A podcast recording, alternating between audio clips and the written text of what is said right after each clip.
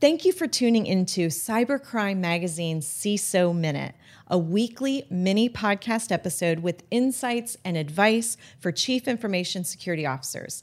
I'm your host, Theresa Payton, former White House CIO. The CISO Minute is sponsored by KnowBe4, the world's largest platform for new school security awareness training, which includes unlimited simulated phishing attacks. Join KnowBe4's more than 27,000 customers worldwide to manage the ongoing problem of social engineering. Welcome to another episode of the CISO Minute. CISOs at large enterprises may have been best known for getting thrown under the bus in the aftermath of data breach. It's one of the few crimes that I know where we actually shame the victim, but hopefully that's getting ready to change. And now CISOs are making a reputation for themselves as tech's most wanted and in some cases, highest paid. It's a fact that every company has been hacked or will be, so CISOs are being heralded for their ability to plan for the worst to react calmly, legally, methodically, and swiftly in response to cyber intrusions.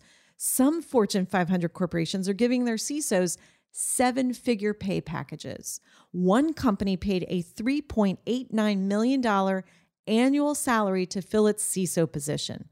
The Los Angeles Times reports that big companies are paying big bucks to their top cyber fighters.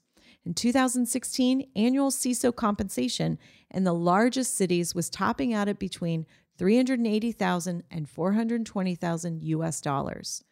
Cybersecurity Ventures has observed a gradual uptick of those figures, and we expect to see an increase in the number of organizations that will move the needle to the 500,000 to yes, million dollar range over the next five years.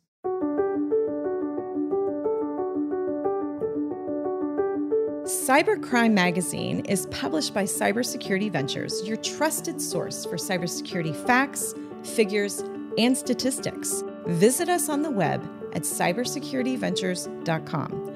The CISO Minute is sponsored by KnowBe4, the world's largest platform for new school security awareness training which includes unlimited simulated phishing attacks. Join KnowBe4's more than 27,000 customers worldwide to manage the ongoing problem of social engineering.